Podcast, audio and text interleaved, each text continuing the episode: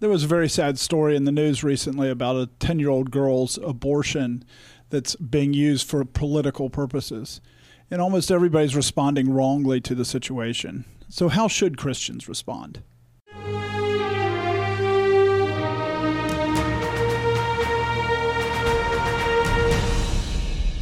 Welcome to The Conquering Truth. I'm Dan Horn. I'm Jonathan Sides. I'm Charles Churchill. And I'm Joshua Horn.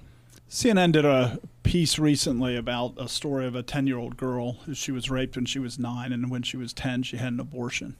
They were definitely setting up the governor of South Dakota with this, this hit piece, with this, this story to try to trap her. So, why don't we watch the video? The Indianapolis Star is reporting that a 10 year old girl in Ohio who was six weeks and three days pregnant now has to travel across state lines to Indiana to receive an abortion. So I just, mm-hmm. because this is a trigger law that was passed before you became governor, I wanted you to be clear. Will the state of South Dakota going forward force a 10 year old in that very same situation to have a baby?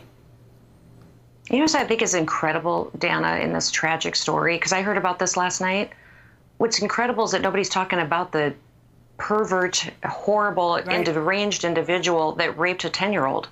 And what is it? What are we doing about that? I agree what with are we doing about I mean, those of individuals course, that that's, that's that is children? an important discussion you, to have. But our bodies are our bodies, and women are the ones who uh, who get pregnant. And in this case, it wasn't a woman; it was a girl. Should she have to have a, a child. child? A child. Should she have and to have that baby? Every single life, every single life is precious. That this tragedy is horrific. I can't even imagine. I've never had anybody in my family or myself gone through anything like this. I can't even imagine. But in South Dakota, the law today is that the abortions are illegal except to save the life of and the mother. And you would be okay with that? And, a 10 year old girl having to have a baby? No, I'm never okay with that. In fact, that story will keep me up at night. It absolutely so will. will you try to change the law mother, to have an I'm exception a, of, in a situation like this? Got a one, got a one-year-old little granddaughter mm-hmm. named Miss Addie. I can't even imagine what I would say is I don't believe a tragic situation should be perpetuated by another tragedy. And so there's more that we've got to do to make sure that we really are living a life that says every life is precious, especially innocent lives that have been shattered like that 10 year old girl. Yeah. And, and it's incredibly complicated, and I, and I get it. But I guess my question is given how heartbroken you seem to be about the situation, uh, maybe the, the question is this because what I keep thinking about is how is uh, a 10 year old girl physically no. Probably can't even uh, carry a baby without being, never mind emotionally and mentally uh, sort of tormented, but physically hurt. Would you consider that the life of a mother at risk? And I think that's something that, you know, that situation. Uh, the doctor, the family, the individuals closest to that will make the decisions there for that family. So there's many disturbing aspects to the story, including you know taking the girl across state lines. We will get to some of those other disturbing aspects later, but let's just start with what do you think of the governor's response?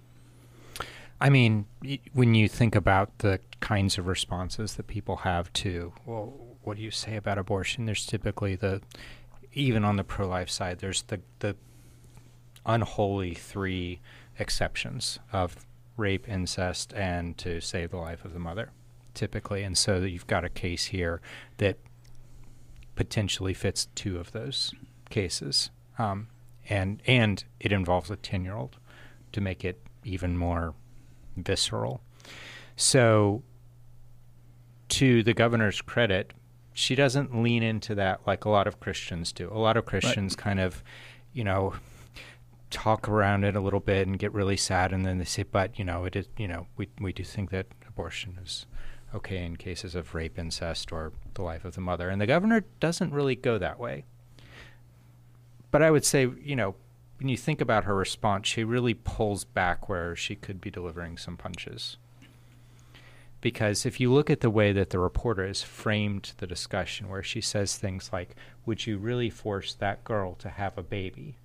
Right there, that's where you need to pin the conversation. Because if you want to say that abortion is wrong in any circumstance, ever, for any reason, then the reason that you're saying it is wrong is because abortion kills the life of a human being. And you say that because human beings bear the image of God. God says that they're, you know, you're not allowed to kill innocent human beings You're not allowed to kill human beings for your convenience. You're not allowed to kill human beings just because they're inconvenient. In any case. And so, if it's true in those cases that abortion is wrong for just casual reasons, then would it also apply here? And and what you notice, a really interesting shift, is the fact that the reporter can get away with saying that, force her to have a baby. Right. Because I, I mean, I remember when I was a child, you know, going through my teen years, and and the discussion was all about, well, does abortion kill a baby?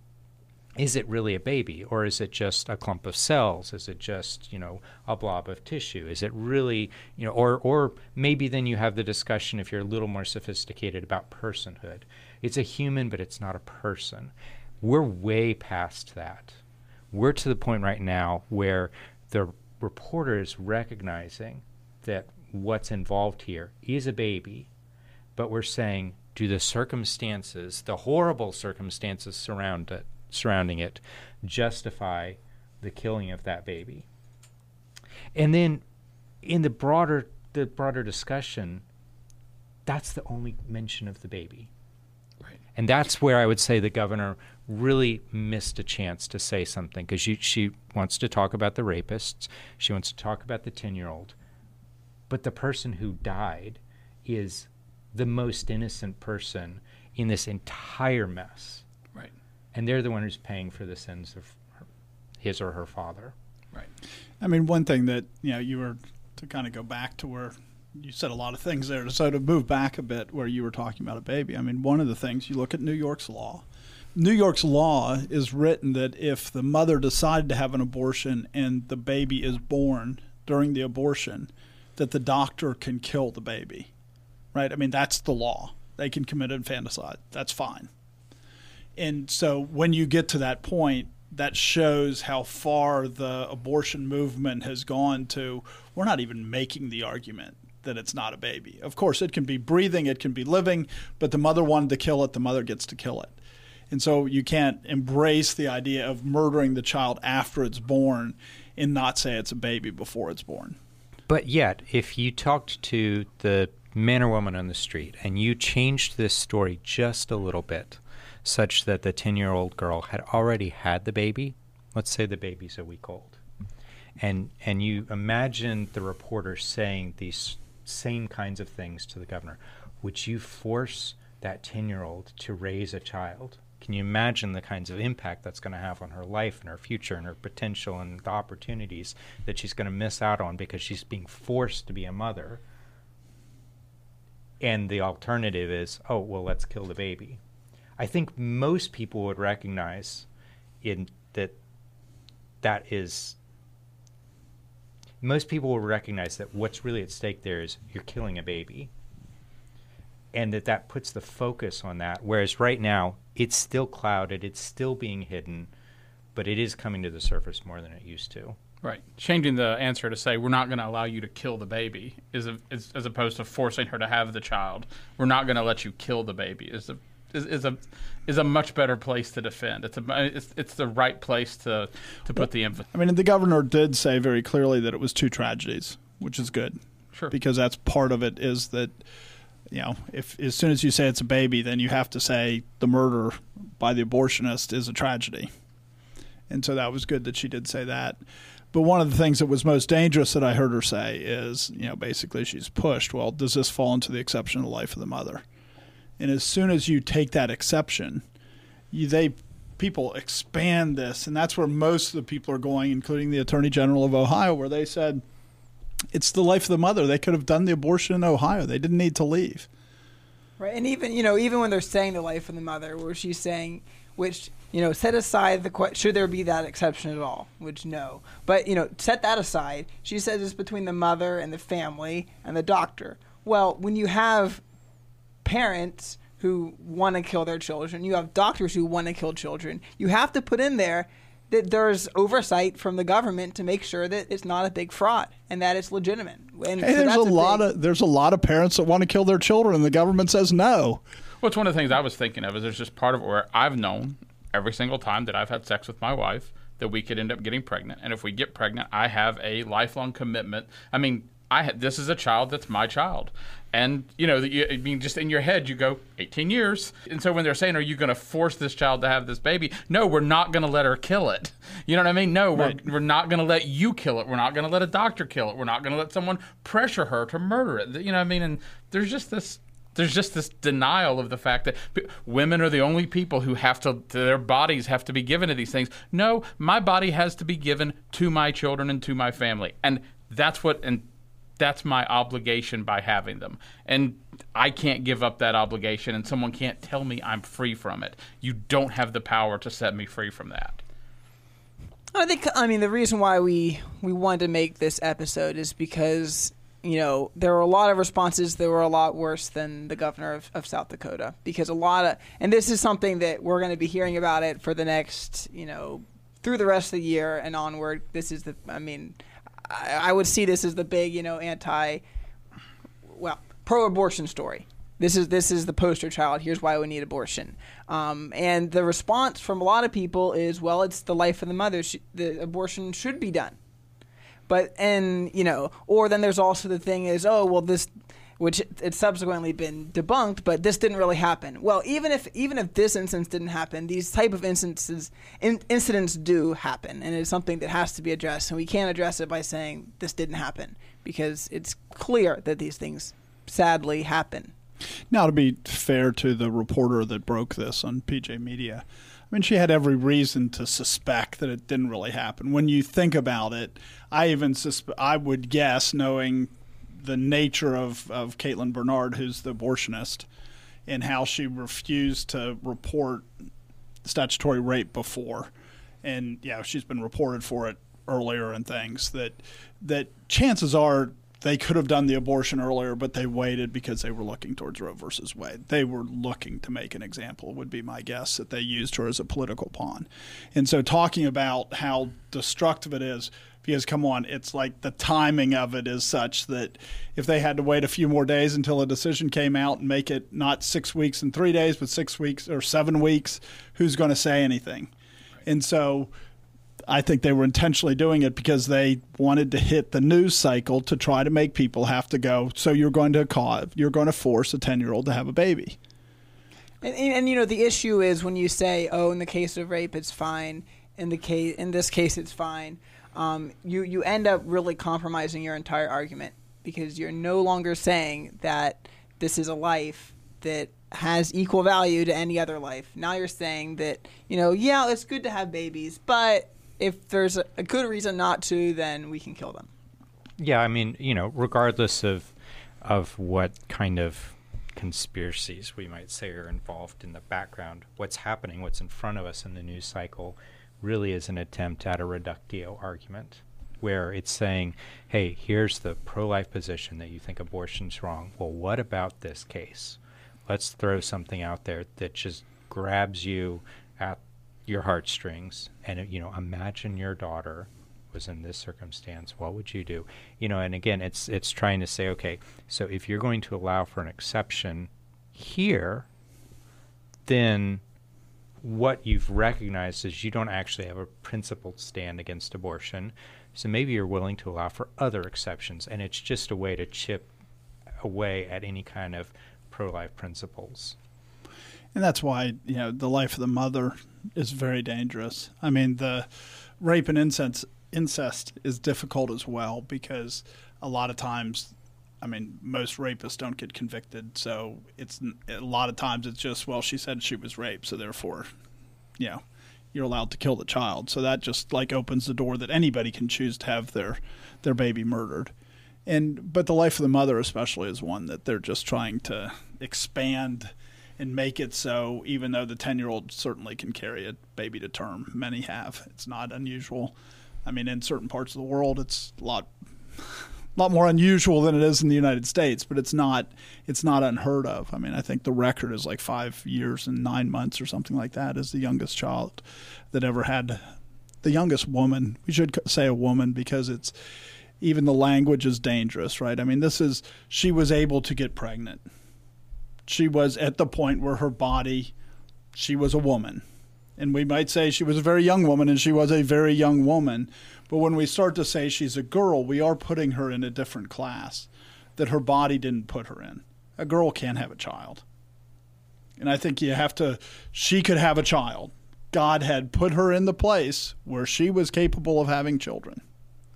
And and you know, and you say full term, and it's not even full term because they can do you know early C sections if there's a risk, eh, where you have you know you're halfway through the pregnancy, slightly over halfway through the pregnancy, and you have 99% chance of survival for the baby, and you know it, it's it's more complicated, but it's very low risk. So you know even to say oh you, she can't go to nine months, well that that's not even on the table if it's if it's an actual dangerous situation. I mean, when you mentioned that, you know, you God had made it so she could have the baby. I mean, that's one thing that's really missing from this from the national discussion is God's providence. That this is not I mean, this is a horrible thing that happened that, you know, serious and involved, but God was in control of that. And even a lot of Christians don't acknowledge that God is control of evil actions. So this wasn't some accident. This isn't some, you know, God, God, you know, how could he, how did he, he stop this? But this is something that was part of his plan. And so when you start to look at it that way, well, you know, this young, very young person is pregnant. Well, that's not, you know, that is that the way that God designed the world to work? Well, well, no, but it's part of his plan in a fallen world for this thing to happen and for people to be able to walk through that situation and not sin. And in the, I mean, and I think what you said was God's providence is missing from this national discussion. God's providence is missing from pretty much every single national discussion that we have. I mean, you know what I mean? We, I The mean, I, I'm, not, I'm not like, I'm saying in the end, the reason why we've gotten here is because we've removed God's providence from most of our discussions. You know what I mean? We've gotten to the point where we don't, it's not even part of our national, we, we- the, the church has given up the idea that God causes things to happen. And we're not pushing it and we're not saying it and we're not actually, because in the end, what you're going to say is, is this is so horrible that it's okay if we go and do something that's absolutely horrible that God has said we must not do. I mean, and, and we're act, we're just actively arguing to go in and do something terrible, something that we know is terrible, and so I mean, I mean it's it's really a bad place to be. And I mean, even as you talk about this specific situation, though, this specific situation, right? It's not generally God's providence, although God's, you know, He decrees all things. But the Bible says He opens and closes the womb. So this is like direct where God said, I'm in control of this. God made her pregnant. That's what God decided. And so it's one of those things that that this is what people are supposed to understand. There's a good reason why the society doesn't think that God opens and closes the womb. Because the church doesn't think God opens and closes the womb. They think they do. Right. They think they should have control over birth. They think they should be able to say, this is when I get pregnant, this is when I don't get pregnant. The church widely holds that view. So, how in the world do you explain to somebody like the news reporter that God opens and closes the womb when the church generally rejects that position entirely? Right. The church believes in Planned Parenthood. Yeah, I mean, not not necessarily an Not the not Lowercase necessarily- p, lowercase p. Right, but I mean, but in the end, when Planned Parenthood started, it wasn't abortions. They weren't. That was not. They weren't allowed to do abortions for a long time when they started. But they believed in you planning your family. They believed in plan in family planning. And it, it was only 100 years ago that it was illegal to use birth control. Right. It was considered to be an. It was. It was. Comstock as it was an Acts. I obscenity. mean, it was- right. It was. It was Yeah. considered to be an obscenity. And so, I mean, and I think we've just, yeah, we've completely gotten away with it. And there's a part of it where we ta- we did a previous episode on a, on right after Roe versus Wade, where we talked about how that Roe versus Wade gave shield to a lot of politicians who could give lip service to this act. And the truth is, is it gave a shield to the church. The church has been acting really hypocritical for a really long time, and now the church is going to come out and look at people and say, you have to let you have to have you know you have to carry that baby because it's made in the image of God while the church does everything it can to avoid having more than two children and you know maybe 3 and I'm sorry the church is about to become incredibly incredibly obviously hypocritical and they've been hypocritical I mean we've been hypocritical but it's going to become really sanctimonious And I mean, in you know, the decision, the Dobbs decision, which overturned Roe versus Wade, that's going to create real divisions. and real problems for the people who want to walk this line that say they're pro life because they're going to keep running into situations. They're going to keep getting pushed on situations like this, and they don't have any answer. And the problem that that America lacks in his in its in its governing is we don't have any statesmen. We just have people that try to pander. We just have politicians that try to just get the most people to follow them that they can, and not people who will say, "Wait a second, this is this is the reality. This is what this is a baby. You can't murder the baby. I'm sorry that the mother's 10, but you can't that's no excuse to murder the baby." Right. God creates life. But you see very few politicians. Most of the politicians, I mean, her answer was better than most of the ones that I've heard. Most of them back off really quick. But even her, you can see that she was trying to dance around the landmines instead of going, no, in South Dakota, we don't think that you should murder your babies. And you know, I mean, it's the the the rape and incest one is one that's even. I mean, I think that's even easier than the you know the life of the mother because you know why would you even think that this would make the ten year old's life better? Because you know she knows what's going on.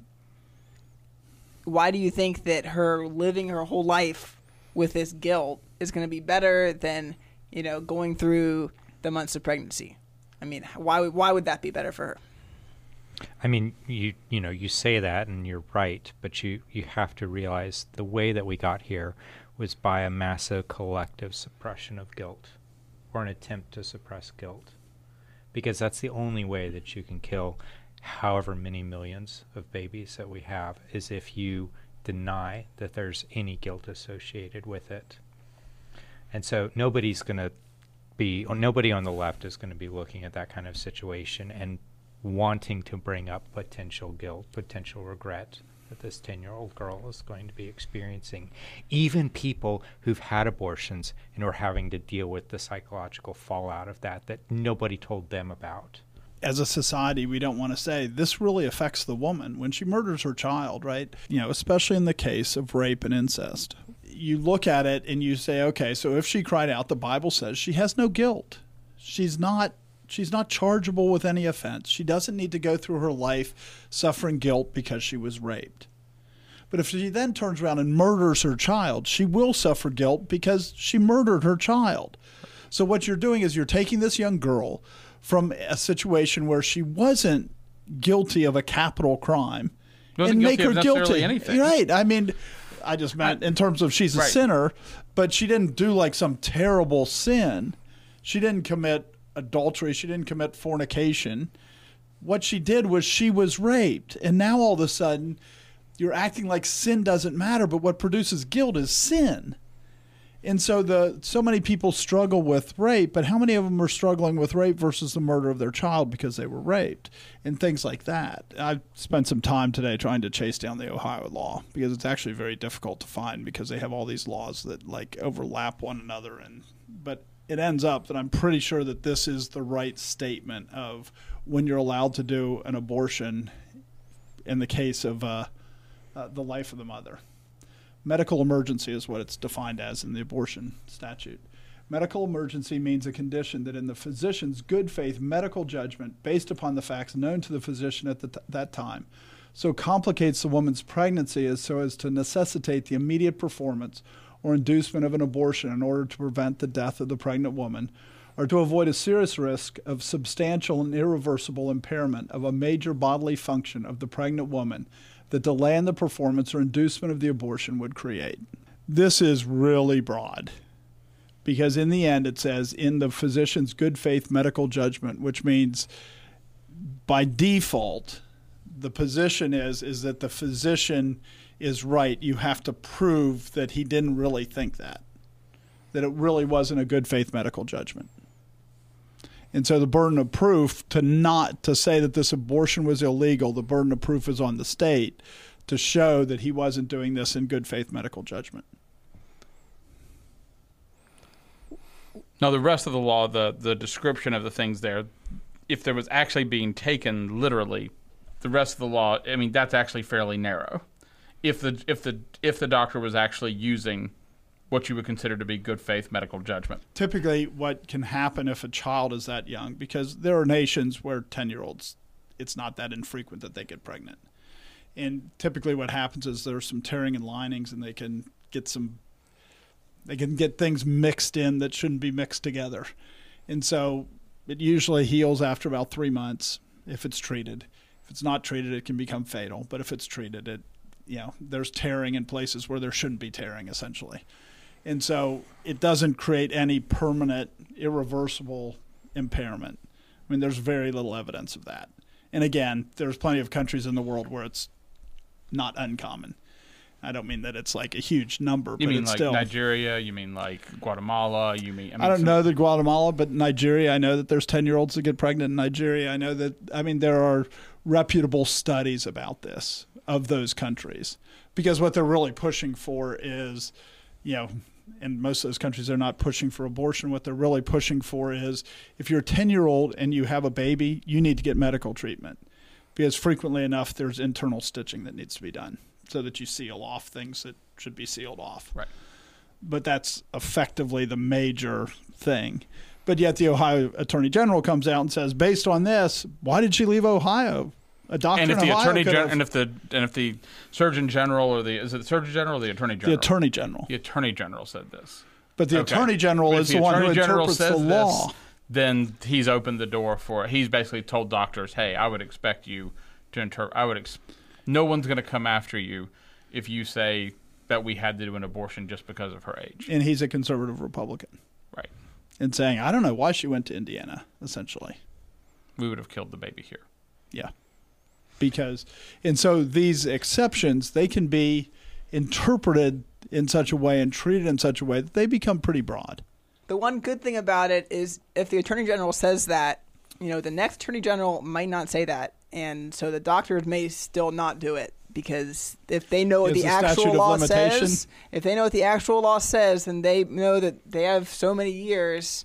You know, they might not want to risk prison for that. And you have to recognize that there's a huge there's a huge gap between the facts of a higher risk pregnancy than even with the language of, of this law that you you know you point out hey it's got broad parts in it. It's got it's open to interpretation where it shouldn't be where it should be tighter.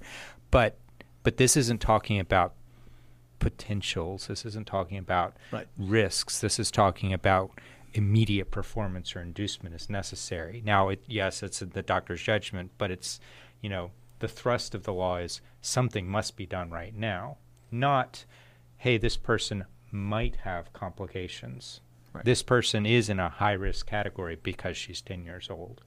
It's not talking about that. So And one of the most broad ones, when con, you know conservatives write these laws, a lot of times they write them in such a way that you can say, well, her mental state is a major bodily function. It will be a substantial effect on it. Once she has that child, it can never be overcome. It's irreversible. So therefore, for her mental state, I'll say that it that it's okay. And one thing, it's not in this section of the law, but in another section of Ohio state law, they are very clear that abortion, that when we're saying medical emergency, it uses a different term there, but when we're saying for the life of the mother, we do not mean mental life. Hmm. And so that's one thing that, you know, you write this and you read this and you think, okay, that's not bad, but a state can pass this and then doctors can go, well, this is going to affect her mind for the rest of her life. So we're going to kill the baby. And so, it, just on these laws, when you start to make these exceptions, it runs really quick.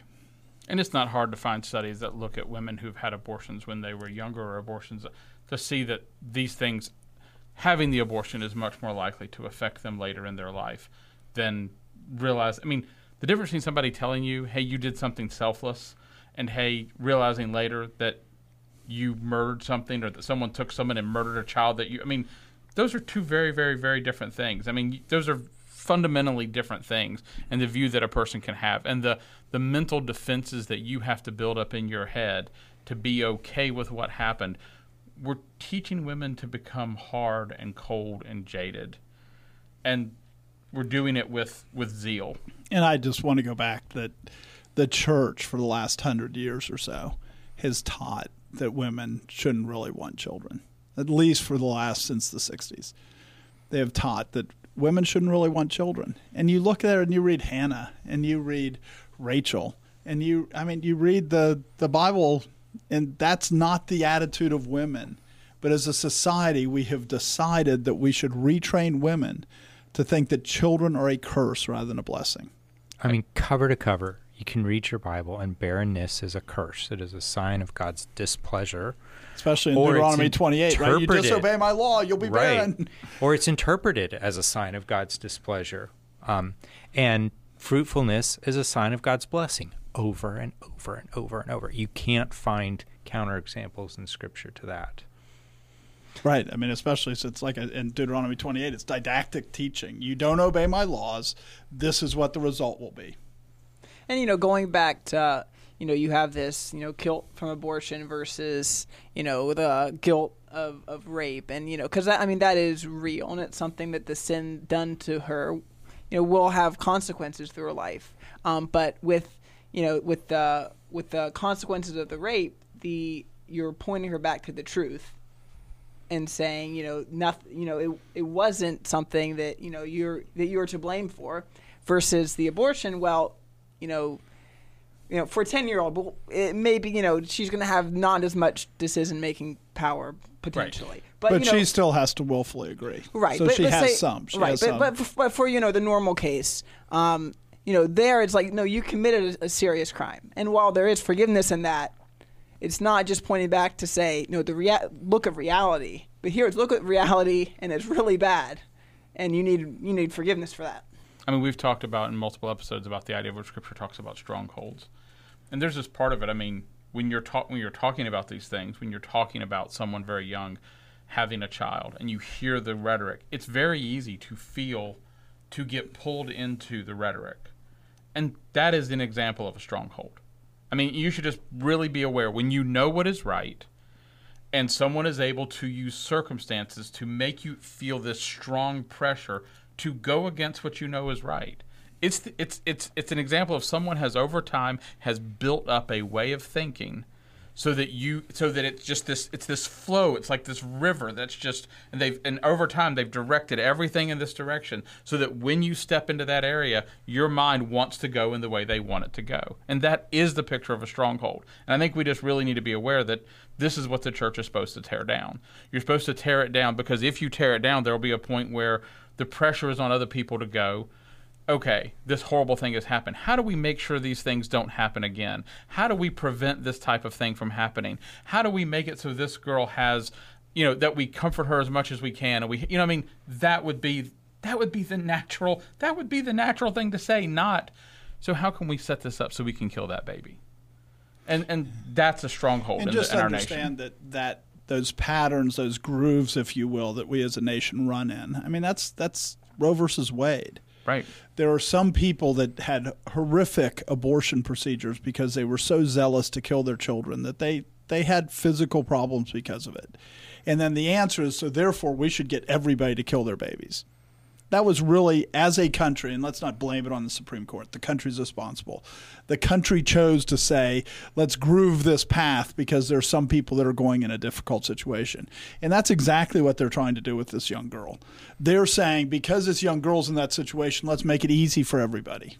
And if you do this, the truth is, is you you don't get to address the fact, which we're going to start talking about. Something we're going to get to those specific issues of why is it that this girl ended up getting pregnant, and why do these things happen? And because in the end, what much of this is about is we want to keep do we want to have our emphasis on the sinful things that we want that lead to these that lead to these situations. We want to cover them up. We want to hide them. We don't want to have to see it. We don't want to have to deal with it.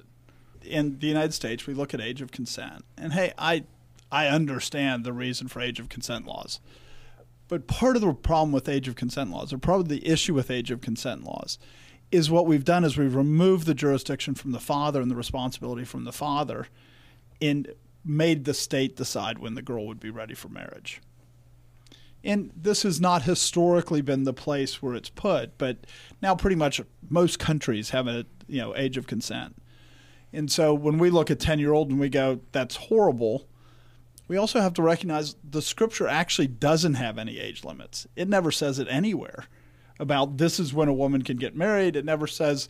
And so we want to put age limits in and go, age limits are are just what you have to have. But to some extent, those are laws that were added because of transgression, because the fathers are failing to, to raise their children, they're failing to protect their children, they're failing to do all these things. So, in response to that, you go, you know, we're going to have an age of consent law that doesn't get enforced in the cases where it's most needed in a lot of cases. Right. And and to be clear, the we're not saying ten year olds should be getting married.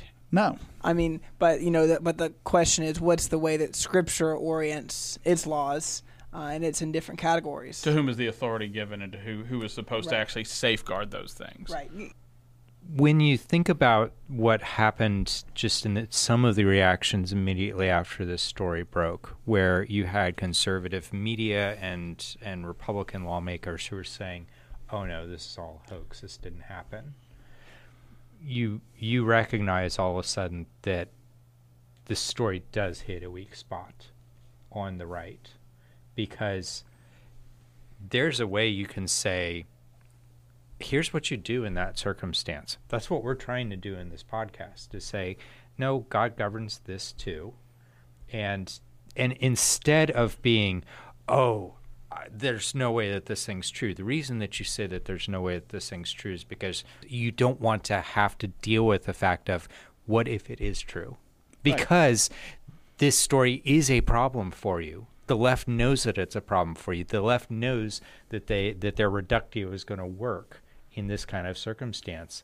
Let's get a a 10 year old who's pregnant by rape and put her in front of you. What you going to do about that, Mr. Politician? Right. And Mr. Politician doesn't know what he's going to do. Right. He doesn't like any of the answers that he might have. To None of the case. answers that he would have to go on the record for work out really well for his reelection cycle.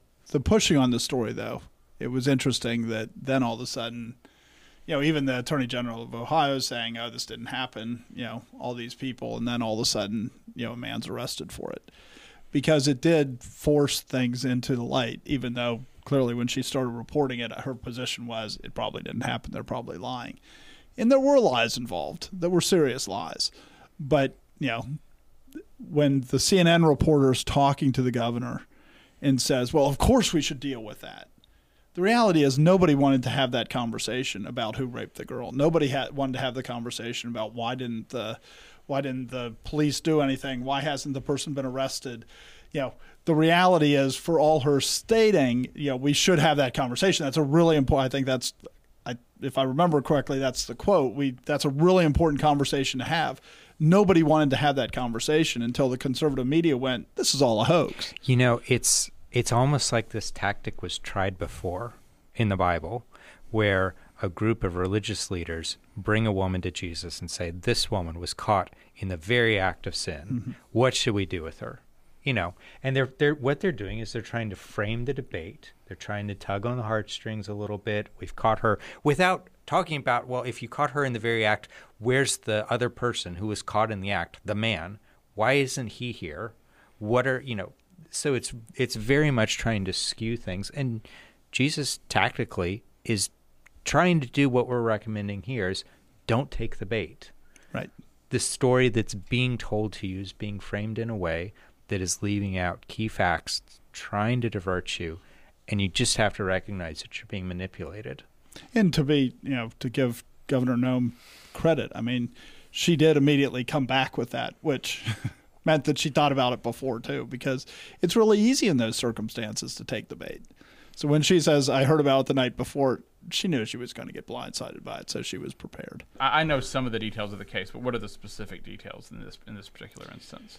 So, and and this is one of those things that having been involved with certain situations like this, um, typically what the police do is immediately remove the man from the household. But in this case, the man was still living with the mother and the daughter. The man who raped the girl and the mother were from Guatemala. Okay. I, I'm not sure about the daughter. My guess is the daughter was born here. I think they've been illegals in the U.S. for a while. Okay. But none of them, or the two of them, were not here legally. Okay.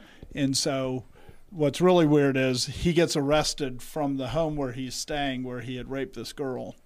I mean, in my experience, that's not what the police do. That's just really bizarre. Since June 27th, they knew it. I think they even had a confession. And they wait until July 14th or something before they arrest him, and they leave him in the house for those three weeks, so he still has access to rape. That is not typical police procedure. Typical police procedure is in the situation, the first thing they say is the man needs to leave the house immediately. And I mean, as many things bad that CPS does, it also seems like CPS should be involved as well. I mean, and that's what they usually go. They go, "Are you going to get him out, or do we take the girl out because we're not going to leave the two I mean, of them typically, here?" right? What happens is, is if there's a right, if the police become aware of it, the police, like I said, in the case of a, a man who's not a, who is an adult, he would be he would be arrested and taken into. I mean, he would you know he would be brought into jail, processed, and like I said, he would not be allowed back into the home. He might be held. Sometimes he might be held without bail, depending on what's going on in the case. And there's an The immediate 27 raping a 27 year old raping a 10 year old until there was all this cashless bail stuff. They would typically be held. I mean, that's Right. a that's a a huge difference CPS in age. visit That's would immediately begin be ordered for the home. That the CPS that you know the I mean yeah those things are absolutely they are scheduled and they're ti- and they're tied very tightly into the system as to how they get you know how they get dispatched. they're talking about oh we should deal with the rapist. But the reality is is even this woman has a history the woman that did the abortion has a history of not dealing with rapists has a history of not reporting underage girls that she com- does abortions for that you know reporting that they were raped or that it was incest. Because that's at that age obviously it's going to be one or the other and so when they're talking about let's stop the rape, the reality is people need to understand Planned Parenthood does not want to stop the rape. They never have. They've had a long history of it. Alliance Defending Freedom did a study and they you know they came up with they found like in 13 different states they found cases where Planned Parenthood knew that a young girl had been raped, they didn't report it. And understand this is a felony. They're all mandatory reporters. And even in this case, the woman reported it but she didn't report it saying it was a 27 year old raping a 10 year old. She said it was a 17 year old raping a 10 year old. Well, the law actually works a lot different when it's a 17 year old raping a 10 year old because they, they think there's more consent there. And that's the way that it works. If it's 27, they'd work a lot faster to arrest the guy. You'd still typically get a CPS visit. Yeah, you'd still get a CPS visit. I'm not, yeah, Yep. I'm not saying any against any of that, but what I am saying is that that you know, in this case, she also knows. I mean, 17 year olds, they're a lot less like the police are a lot less likely to do it. This was also the the doctor that referred her to this doctor that that murdered her baby. That that doctor's a mandatory reporter. The mother's a mandatory reporter. All these people knew, and nobody's getting charged with felonies. These are felonies. Why aren't they charging all these other people for having failed to protect this girl? Which means they're failing to protect other girls. I Which means just be- I mean, absolutely you know, I they're mean, failing just- to protect- You know it right off. And I'm not sure how much of it's because the two were illegal, because I believe that they were in Columbus, and I think Columbus is a sanctuary city. And so I don't know how much of it's that they're illegal, so that they don't want to do anything, because then he they would have gotten deported. You know, it ties into all these other things, but But the, The one way thing it was everybody was, really eager to do was can was we to kill, kill the baby? baby. right. I mean, that's the quote unquote rationale you would presume as to why why would an abortion doctor not want to not want to refer people to the police? Well, because then people who have you know you know rape victims are not going to take them in for abortions, and they think it's so important to kill the baby that we don't want to risk people not coming in to get the abortion by having them be prosecuted. But the way it works, you can't hide it anyway. It's a baby. It's really hard to hide. You know what I mean? I mean, well, well, what what do you mean? I mean that if you say, well, I let's say incest in particular, say that that the girl becomes pregnant by her father. He has two choices. Either she carries it to term or she murders the baby, right? Well, if she carries it to term, at some point somebody's going to go, somebody either raped her or committed incest with her.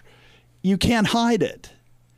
And so the reality is is that what they're facilitating is the hiding of rape and incest. And what that means is that you get a lot more rape and incest because if you don't punish it, you get a lot more of it for cases where the girls don't get pregnant. So by not reporting, because a lot of the cases where these are found out are because of abortions or because they go to the doctor because they're pregnant. This is the most common way to find somebody who's committing incest, the most common way to find somebody who's doing statutory rape.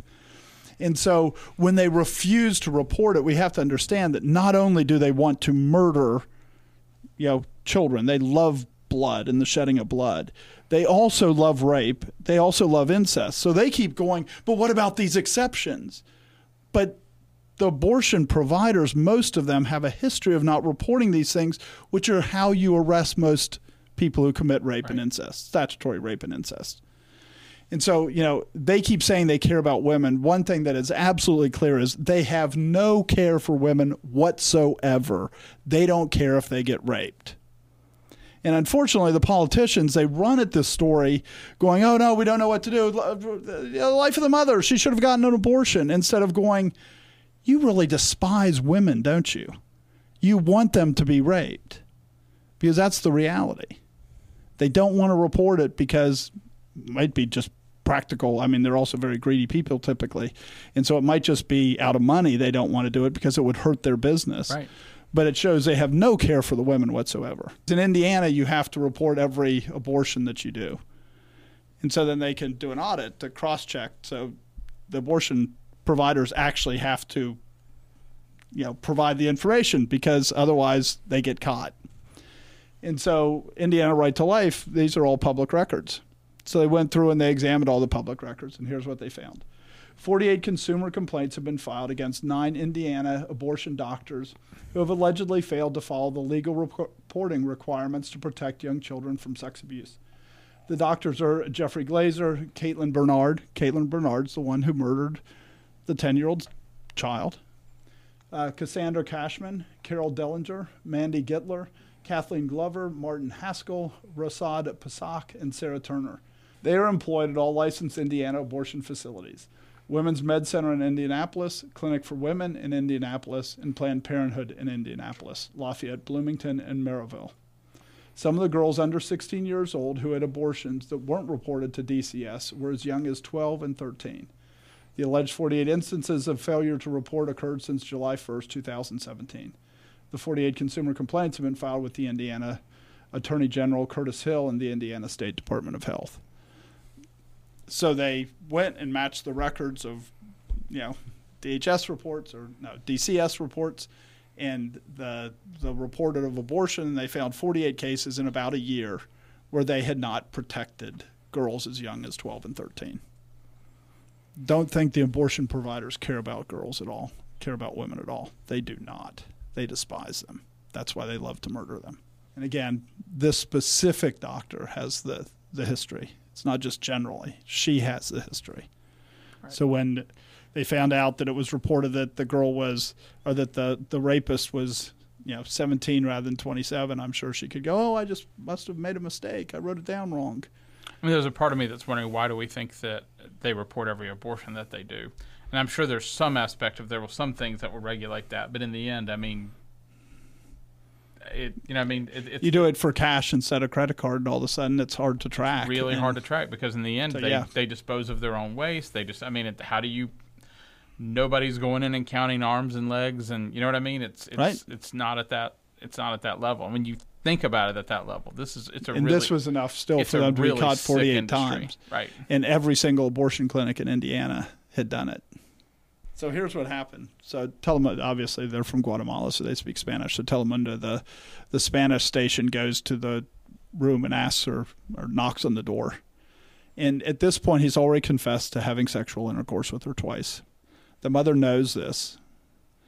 And, you know, the reporter asks a question about the girl. And the mother's response is she's fine. Everything they are saying against him is a lie. Now that sounds minor, but she knows that he's the father. And what you have to understand is I've been and dealt with this situation before. And the people will go, it wasn't rape because she was okay with it.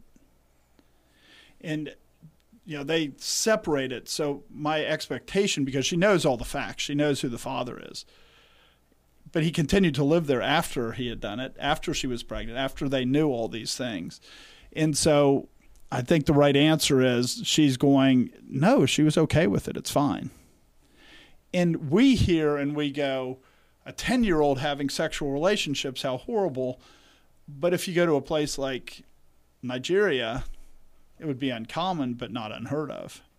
You go to any Muslim place, right? Muhammad had a nine year old wife that he had consummated the marriage with.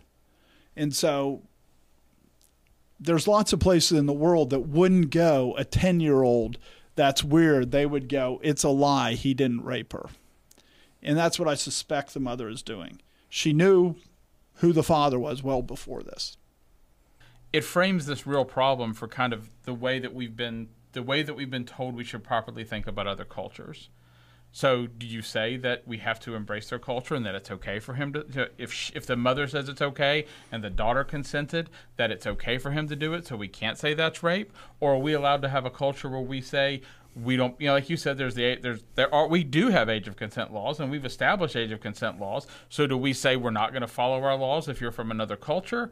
I mean. And I mean, just to like, I know in Nigeria, I don't know in Guatemala. In Guatemala, the age of consent is 18. But I know in Nigeria how it works. I believe in Nigeria the age of consent is 17 on the law, but you're considered innocent until proven guilty. So if you have relations with a girl and the girl doesn't say I was raped, you're considered innocent, even though the age of consent law is there. Like in the United States, you basically go, she doesn't need to testify. Right, it's statutory rape.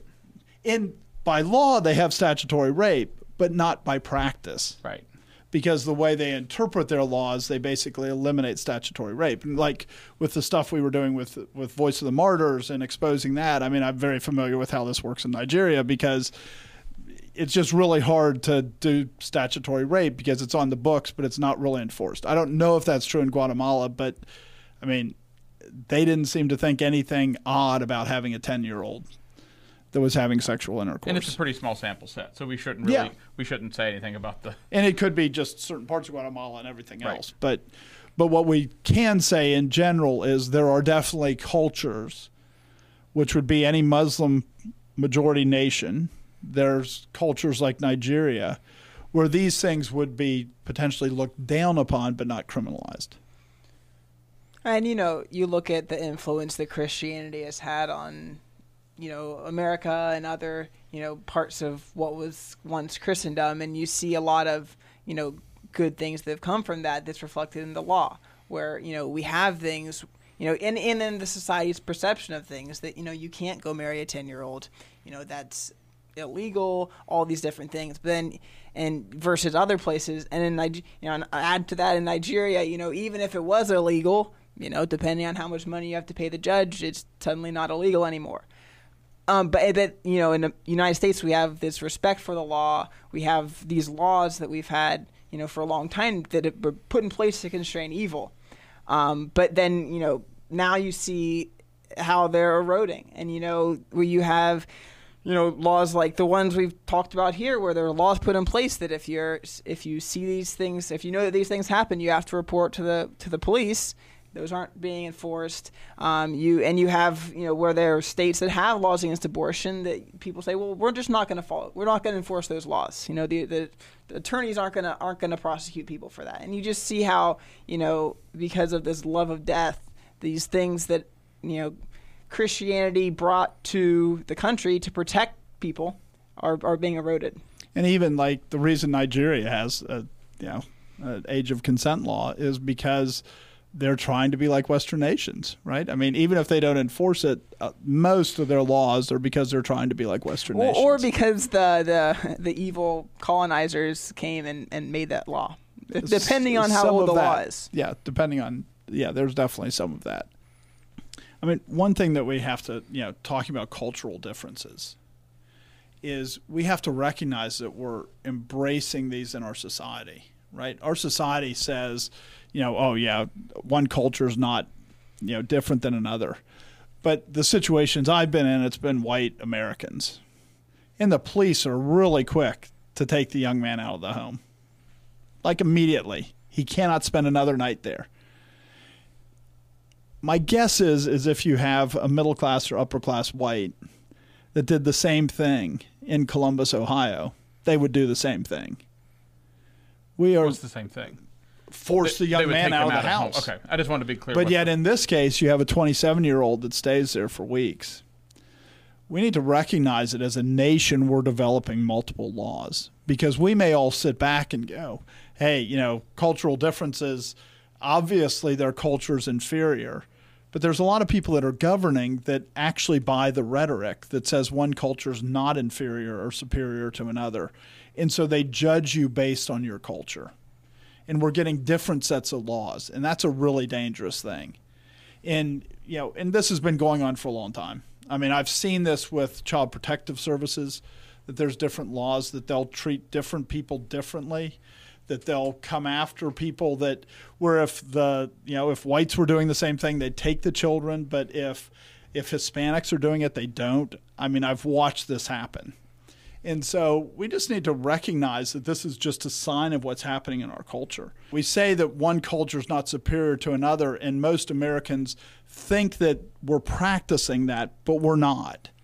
If you're a Muslim, you have different rules. If you're a Guatemalan, if you're an illegal, probably more specifically, there's different rules. If and they go through and they do this, and it really is damaging because it sets different standards for different people. And God's really clear. There has to be one and law sometimes the different rules is to treat them worse because of those things. I mean, And some- uh, I mean, they treated the girl worse. They treated the man, you could say better. I'm not sure that that's true because Right. stopping him would still be better.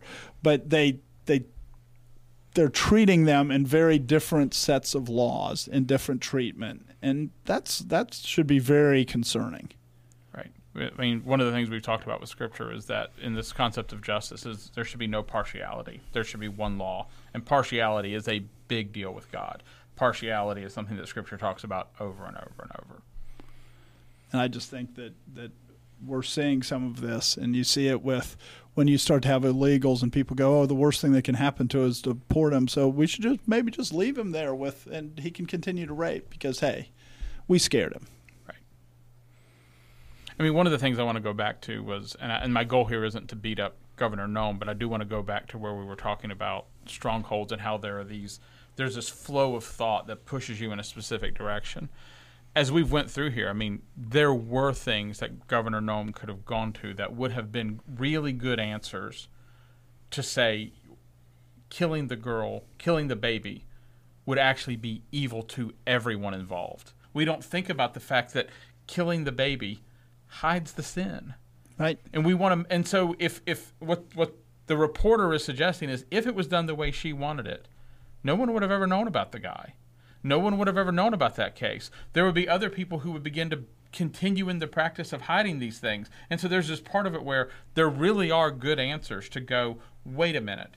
These things all have to be dealt with, and let's stop pretending like we don't have to deal with them. And my point, like I said, my point very specifically isn't to go, Noem should have had a better answer. It's we all should have better answers. And we should recognize that part of the reason we don't is because we've let our minds be conformed to the world.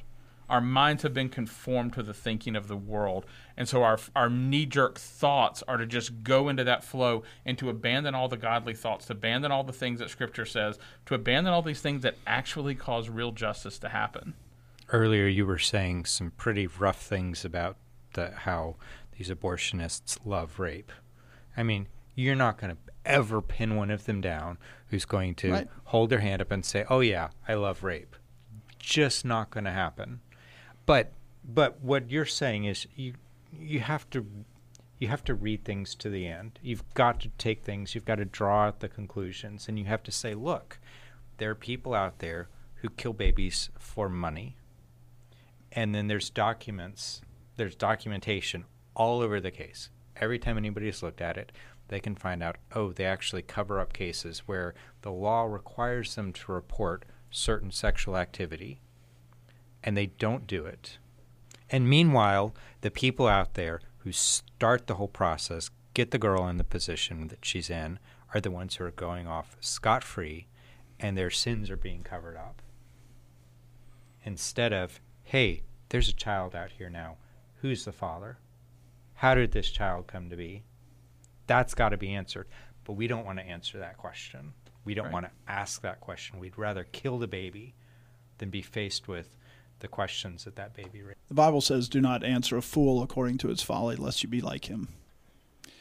And we see this so often when you have a difficult situation like this where people are intentionally trying to frame the conversation so that you answer in a particular way. In so many ways, there were more important issues here, but people didn't want to talk about that. They just wanted to talk about how how can we either make up a reason why we can kill the baby, or do we say no, we have to not kill the baby? We need to have the broader conversation about what the things that really we should be doing as a society. And what we do instead is we get so fixated, and not that abortion shouldn't be stopped, it's an evil practice but it's just like Capone, and we ended up putting him in prison through tax evasion. What we should do is start to go after these abortionists because so many of them intentionally cover mandatory reporting. They intentionally hide the fact that these girls that they're killing their baby are have been raped, have had incest, incest practiced on them, and so so often it would be easier to deal with those issues. And instead, we just go, well, this is a conversation we should have that we never get around to. We end up answering a fool according to his folly, and we become like him. We, the church needs to learn to do better. Thanks for joining us. This has been The Conquering Truth, a project of Reformation Baptist Church. If you found this helpful, you can visit us online at theconqueringtruth.com and subscribe here or in your favorite podcast app. Thanks for watching.